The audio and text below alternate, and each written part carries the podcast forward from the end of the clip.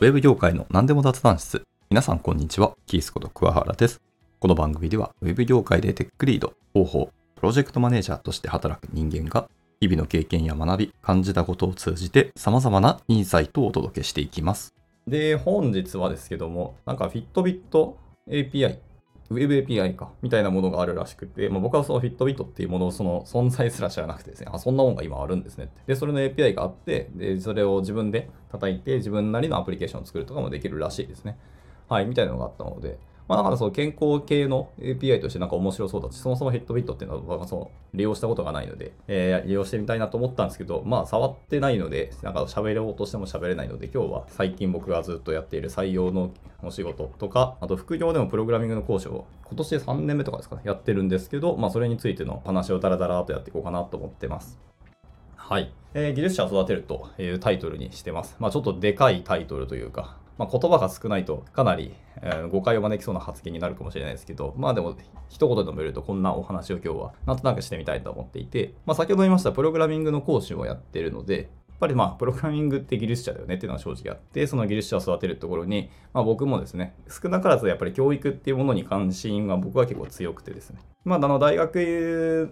院の頃もかな。大学の頃もかな、えー、と塾の講師とかをやっててですねその時はなんだっけ？一等個別指導学院っていう、まあ、本当に1対1の時もあれば1対3ぐらいであの塾の講師っていうのをやってたりもしましたしあの学習ボランティアもやってましたよみたいな話もしたと思うんですけど、えー特に、まあ、教えるってことだけで言えば本当に簡単なんですよね。教育って言葉はありますけど、えー教えるの文字だけだったらものすごく簡単なんですよね。別に向こうが聞いてなくても結構ですしこちらとしてはカリキュラム通りなことをやれば結構みたいなところあるんですけど、えー育てるの文字が入った瞬間急にハードルが爆上がりするんですよね。特に、まあ、塾とかそういう私塾だったりあの私立学校だったら話は分かんないですけど公立校とかになると本当に進路のところまでしっかり責任を持たなきゃいけないというので学校教育機関の中にいる、まあ、教師の方々っていうのはすごく今大変だろうなっていうのは思います。でさらにこう多様性だっていう言葉があって多様性自体は本当に素晴らしいんですけどそれを現実としてあの落とし込むってなった時にそれもまたハードル高いですし教師自体も別に多様性に今から対応していかなきゃいけないっていうか自分自身を多様化していかなきゃいけないのに、えー教える側が今からやるのにそれを親御さんからすると、まあ、教師はできて当然だよねみたいな態度でやられるのでそれもまた難しいっていうかむずいに決まってんじゃんって話になるんですよね。っていうので、まあ、教師の方々は本当大変だろうなってつくづく思います。まあ、そこで、えー担保しきれないところとか補填するっていうものをこう塾とかでやれるのが本当は一番いいしあれなんですけど、まあ、今はでもなんでしょうね、義務教育を受けるのは、まあ、一旦受けていただくんですけど、本当にこの先の人生において自分の実学となるもの、実力となるような学を何をやるかっていうのはもう塾だけでももう担保しきれないっていうか、まあ本当自分たちで物事を見つけて自分たちで学んでいくっていうのが今後はもっともっと求められるだろうなって思ってます。で、またそれをやってる方々で、そう、中学校か小学校か、学生の中でもすでにアプリケーション作ったりとか、学生ですでに起業して、すごく大きいお金を稼いでるみたいなお話も、まあちょいちょいテレビでも見てるするぐらいなので、まあそういう子たちはまあほっといてもいいですし、そういう子が増えてきたっていうのはとてもいい時代だなと思ってますけど、まあ一方で、その今までのレールに乗った教育しかできない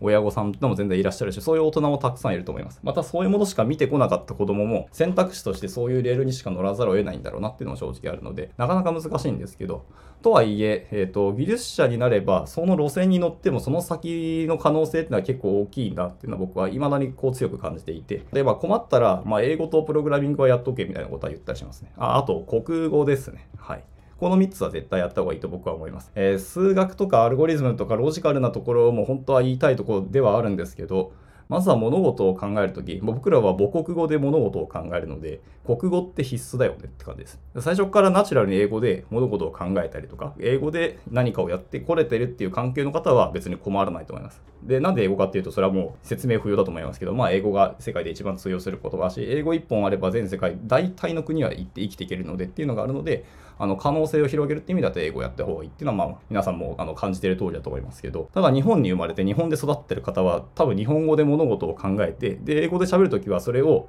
慣れてきたらほぼ脳死で英語で考えられるようになるかもしれないですけど、それまでは日本語で物事を考えて、それを英語で最後表現するっていうプロセスを挟まなきゃいけないので、僕は国語はやった方がいいっていうのは結構言ったりしてます。っていうのは僕が国語で苦しんでるし、今もあの日本語が下手くそすぎるので、日本語で苦しんでるので、やっぱり言葉ってやった方がいいなっていうのはつくづく思ったりしてますと。で、その上でプログラミングっていうのはやっぱり大事だよなっていうのはあるので、まあこの辺までやっとけばいいんですけど、じゃあ、えーと、プログラミングをやるのはいいんですけど、えー、どうやってやるかとか、どうやって教えるかとか、ところがまたもうずっとこれがもうここ最近悩み続けたことで。で、先週の金曜日からまた僕が教えているバンタンテックフォードアカデミーで僕は教えてるんですけど、確か最近名前が変わりましてですね、バンタンテックフォードアカデミーではなくて、えー、角川ドワンゴ情報工学院工科学院かっていう名前に一応変わったんですけど、まあ、というところで僕はプログラミングの講師をしていて、えー、後期のカリキュラムが、そうですね、先週金曜日からスタートしたんですけど、久しぶりにまた JavaScript を教えてほしいって言われたので、まあ、JavaScript で、まあ、目標としては最後 React を使って、まあ、簡単な SPA 的なものを作りつつ、まあ、自分のホームページっていうのを作ってもらえるようにしたいなというふうに思ってました。本当に初級者の方々ばっかりなので、あの HTML すらあんまあんまり書いたことないよとか CSS 書いたことある人がほぼいなかったので、まあ、それぐらいの初級者に教えてるんですけど、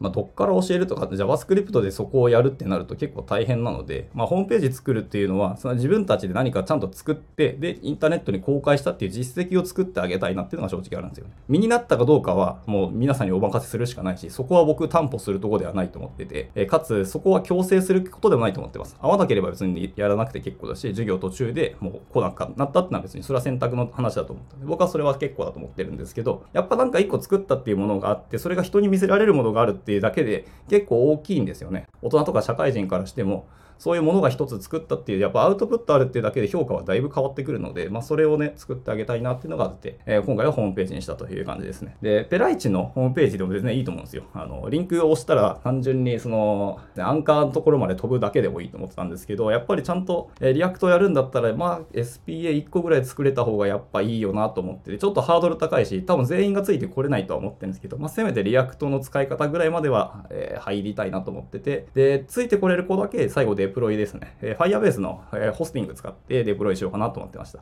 まあ、バーセルでもいいし、GitHub ページでもいいんですけど、Git を教える時間はさすがにないのと、まあ、Git は Git でちゃんとやりたいし、Git はやった方がいいとは教えますけど、ただ Git の叩き方とか意味とかはではさすがに時間が足らないので、あの、割愛しますが。で、JavaScript を教えるんですけど、まああの、今回から教えるっていう言っておきながら教えない授業をするっていう風に方針を変えてるんですね。これなんか前も言ったかもしれないですけど、今まではあの講義形式で、最初にちょっと雑感座学をやりつつ、こここういうもんだよねってざっくり教えて、じゃあ実際に手を動かしてみましょう。で、え、後半に、え、発展的にそれを使って、今日はこれを作りましょうみたいなのを毎回毎回やってたんですけど、まあ誰もついてこないのと、いわゆるプル型っていうんですかね、授業を聞いて物事を身につけて、で、あと家に帰って自分で手を貸してみたいな、いわゆるプル型の講義をしてたんですけど、ほぼ物にならなかったり、えっ、ー、と、物を作る子っていうのがほぼいなかったんですよね。っていうのが、えー、去年、一昨年の結果だったので、今回からもうその授業の場において、その無理やりじゃないですけど、手を動かしてもらう授業にしたかったんですね。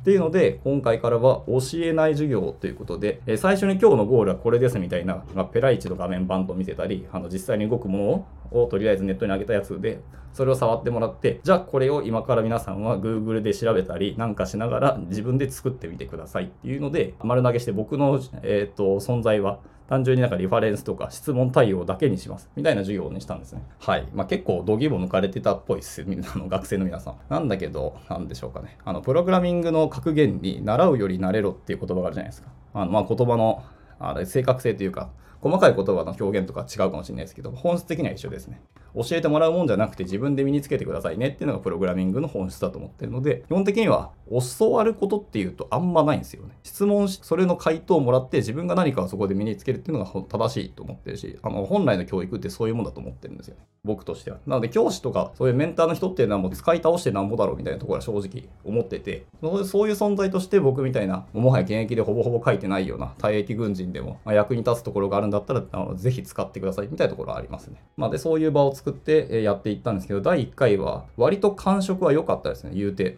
みんなちゃんと手を動かしてくれたし、みんなある程度のところまで行けたっての良かったんですね。で、でまあ、第1回はさすがにほぼほぼやれることなかったので、基本的にはやっぱりちょっと座学な講義になったんですけど、で、まあ、フロントエンドの開発、まあ、JavaScript なので、まあ、とりあえず Node.js 入れてもらって、えー、で VS コード入れてもらって、で、まあ、いくつかのプラグインガーッと入れて、あとはライブサーバーとかで簡単なペライチの HTML 作って、えー、ライブサーバーで自動実行して、えー、自動的に更新もかかってっていうですね、ホットリロードかかってみたいな環境まで用意してあげたんですけど、まあもうそれだけでも結構学生にとってやったことない人たちにとっては、おめっちゃ便利じゃんっていう反応があったので、割とこのやり方は良さそうだったので、今後もそのやり方でやっていこうと思いますけど、まあ問題は技術者を育てるっていうところですよね。どこまで僕が目標としてそう育てるの、育の文字までを担保するかっていうのがちょっと悩ましくてですね。皆さんが皆さんっていうその学生の方々が何を求めてこのが、えーと、僕の講義に来たのかっていうのを実は僕は聞かなかったんですよね、まあ、本当は聞きたかったんですけどまあそれ聞くとまたそれだけで全然1時間ぐらい吹っ飛びそうだったのでまああえてやめたんですけど。はい。まあでもな皆さんの望むところまではやっぱりサポートしたいなって正直に思ってるのでまあそこをまあ、今後ですね、あのコミュニケーション取りつつやってるので、それをやっていきたいんですけど、まあ本当に SPA を作るところまででいいのかっていうのはちょっと悩ましいし、まあ、今後 SPA で本当にいいのかって話はまた別でありますよね。もう一回こう MPA の揺り戻し起きるかもしれないし、もう一回いわゆるフルスタックなフレームワークっていうのがあの結構出てきてますよね。ブリッツだったり、あとレッドウッド JS みたいなのがあったりするので、まあ、今までのモノリシックなフルスタックフレームワークとまあ全然ちょっと技術とか方向性は違うんですけどね。とはいえ、またフルスタックの揺り戻しっていうのは流れが別に完全に来るとは僕は思ってないですけど、でも来てるっていう事実は正直あって、まあそこまで含めていくんだったらちゃんとやっぱり API とかデータベースとかバックエンドのところまでやらないにしても軽く教えて、まあこういうもんですよって。で、やりたいときはまたそれの講義が他にあるので受けてねっていう話するとか。あとは BFF ですかね。フロントエンドでやるんだったらもう BFF の概念は知っとって損はないし、えー、 React やるんだったら、あの React の Server Components っていうのが生まれてしまったので、まあもうフロントエンドの人が多少のバックエンド周り、サーバーサイド側の方の知識とか勉強っていうのは、まあもう逃げられないよねっていうのは正直思ってますね。まあ昨今までフロントエンドの勉強会で、当たり前にこう、トークの中にこう CDN とか CI/CD 周りが話が出たりとか、キャッシュ戦略がどうたらこうたらとか話が出てるけど、これって本来フロントってまあ昔、あの JSON 色付け係って言われたぐらい、本当側のことしかやらなかったのに、もう完全にそれバックエンド側とかネットワークの知識多少いるよねみたいなお話も勉強会で平然と出るようになってきたので、まあ技術の進歩とかコモディティ進んだって結果でまあそれはそうなるの正しいし、結果的に、えーと、コモディティ化が進むということはいろんな技術へのアクセスが可能になったし、えーと開発の効率性が上がってるはずなんですよね。ってなると求められるニーズはどんどん上がっていくんですよね。人の需要っていうのはどんどん高まっていくので、結果的に開発者に求めるニーズ、ニーズですね、えー、要望っていうのも上がっていくんですよ。すると裾野を広がっていくっていうのもまあ自然の流れだと思っていて、で、フロントからまあ自然の流れで寄っていくとしたら結局ウェブサーバーサイドの方に寄っていくと思うんですよ。でなると、まあ、やっぱフロントの人が一番近しいのはキャッシュか、まあ、パフォーマンスか、えっ、ー、と、まあ、セキュリティは置いといて、まあ、BFF だよね、みたいな話が出てくると思います。で、そこまでで BFF やったら、BFF ってバックエンド4フロントエンドで基本的にはバックエンドなんですよね。ってなると、まあ、バックエンドをちゃんとやるってなると、今度はウェブサーバーやったりとか、BFF の関係を動かすとなると、GraphQL じゃなければもう多分、なんか Node.js のフレームワークを使ってガリガリ書くようになるので、そうするとそれを動かす環境って、所詮バックエンドだから、えー、仮想化技術いるから、やっぱどっかやらなきゃいけないねって。どっかやるとしたら絶対ウェブサーバーの知識とかネットワーク知識やらないと、まあ、どっかファイルそのものが書いても意味わかんでってなると思うんで、みたいな感じでどんどん裾野が広がっていくと思うんで、まあなんかそういう世界観とか、今後の話をするんだったら、 React だけで本当に閉じていいのかっていうのをちょっと悩ましいながらも今手探りで教えてる感じです。学生の方々の、あれですね、成長度合いとか、あの、どこまでついてくるかっていうそのスピード感で、えっ、と、一旦カリキュラム、11週、12週かのカリキュラムで作ってるんですけど、まあ、今後の、えー、方針で変えていこうかなっていうのは正直思ってますけど、まあ、どこまでついてくるかっていうのがすごく楽しみであり、昨年と同様にちょっと凹むかもなみたいなところあるんですけどね。